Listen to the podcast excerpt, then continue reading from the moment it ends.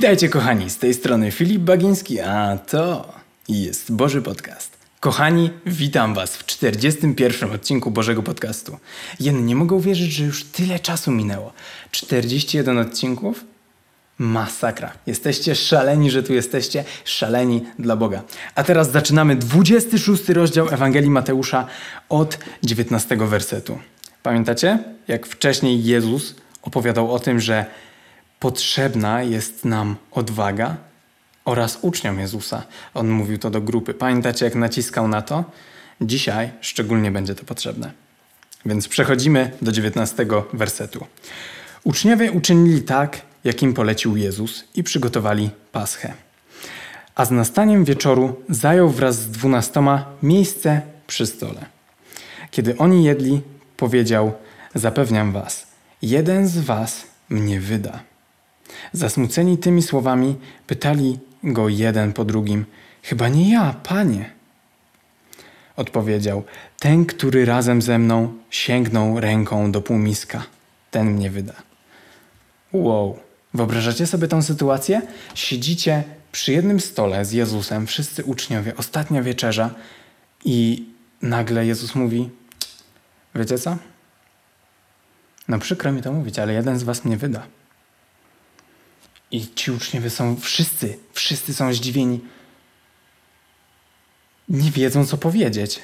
I pytają się Jezusa, chyba nie ja, Panie. Oni już może wiedzą, że, że Jezus wie różne rzeczy, parę kroków naprzód, tak jak to nieraz pokazywał. Chyba nie ja, Panie. Jeden po drugim się pytają, chyba nie ja. A Jezus w końcu mówi, ten, który sięgał ze mną do półmiska, ten mnie wyda. I wyobrażam sobie tą scenę, gdzie oni wracają szybko pamięcią, kto sięgał razem z nim. Judasz? I tak wszyscy się patrzą na Judasza, a Judasz co? Czytajmy więc dalej. Odpowiedział: Ten, który razem ze mną sięgnął ręką do półmiska, ten mnie wyda. Co prawda syn człowieczy odchodzi, jak o nim napisano, lecz biada temu człowiekowi, który wyda syna człowieczego. Lepiej by mu było, gdyby się nie urodził. Wtedy Judasz, który go właśnie miał wydać, odezwał się: Chyba nie ja, rabi. A Jezus na to: Ty to powiedziałeś. Ta scena tak do mnie przemawia, bo jest wiadome w tej sytuacji, że to jest Judasz. Wyobrażacie to sobie? Że Jezus mówi takie słowa. Co prawda, syn człowieczy odchodzi, jak o nim napisano, lecz biada temu człowiekowi, który wyda syna człowieczego.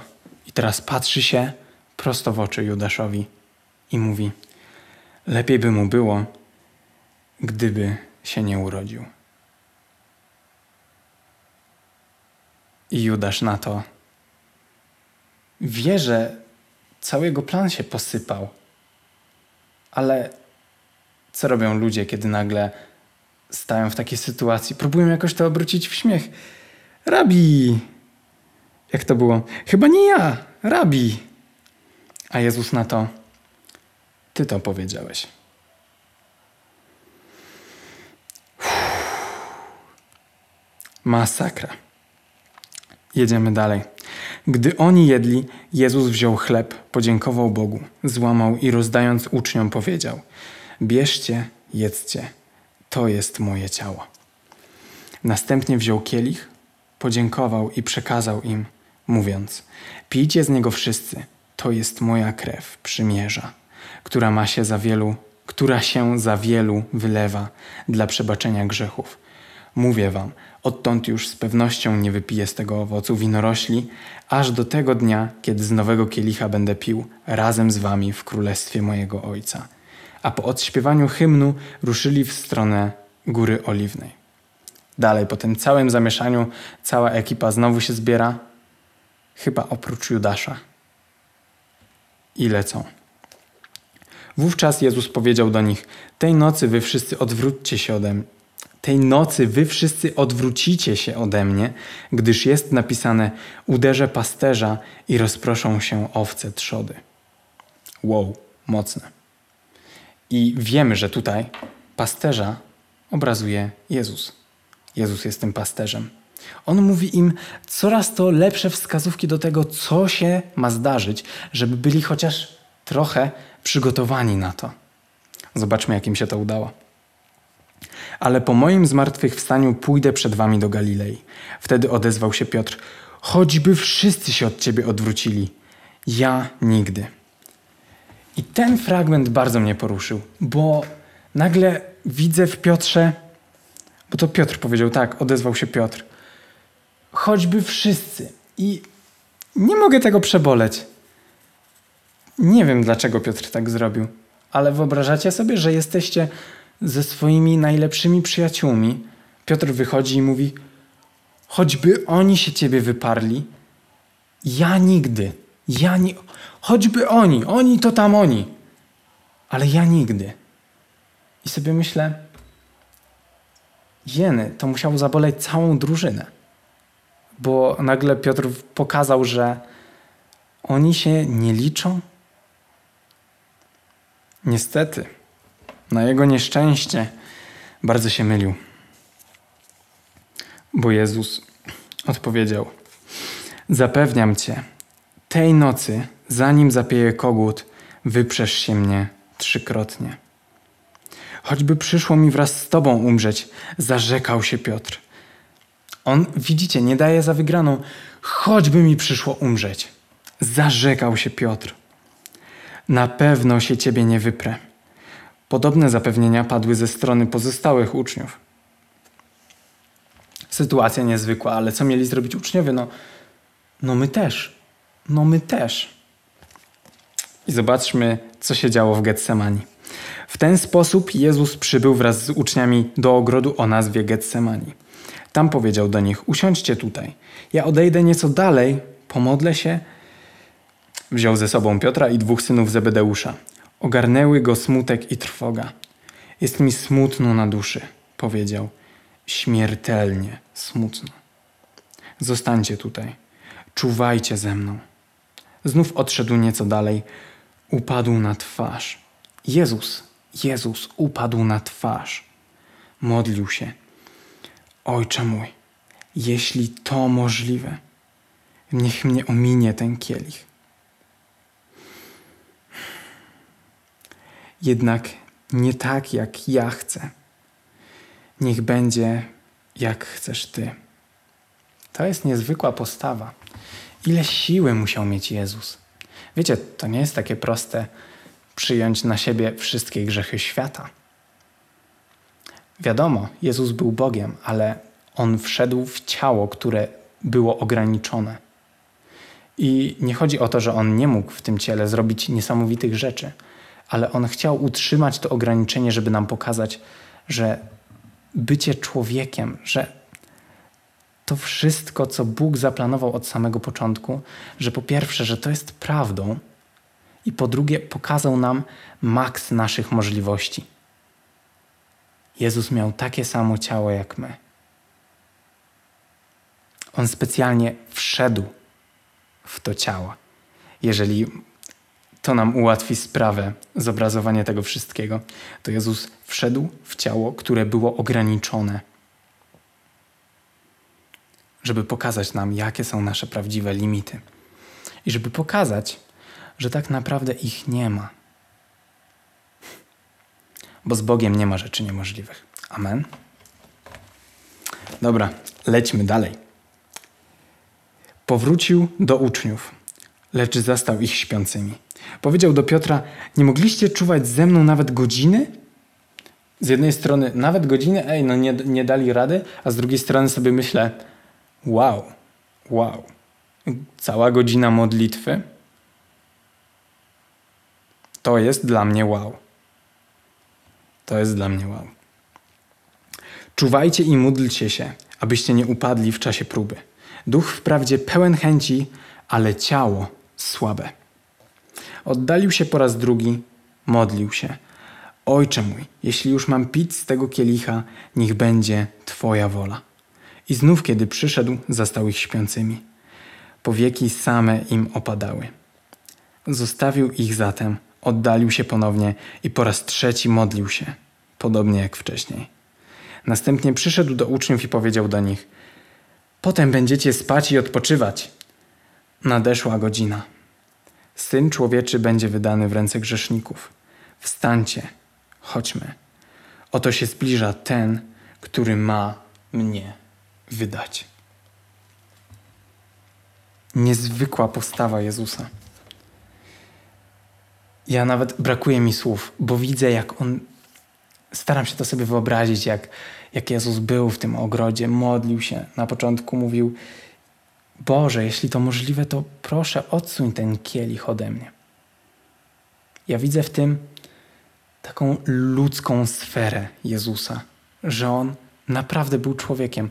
Boże, jeżeli to możliwe, to chcę żyć. Jestem człowiekiem. Chcę żyć. Ale niech będzie Twoja wola. To jest niezwykłe. To mnie tak porusza, to mnie tak uczy. Przepraszam, że się tak zatrzymuję, ale kiedy tak o tym rozmyślam, to jak mocny psychicznie był Jezus, nawet jeśli był, nazwijmy to, uwięziony w ciele człowieka. Niesamowite. Niesamowite to jest dla mnie. Potem jeszcze powrócił do uczniów, kazał im czuwać i modlić się. No niesamowite. I potem jeszcze, Ojcze mój, jeśli już mam pić z tego kielicha, niech będzie Twoja wola. Zupełne pogodzenie się z wolą Ojca.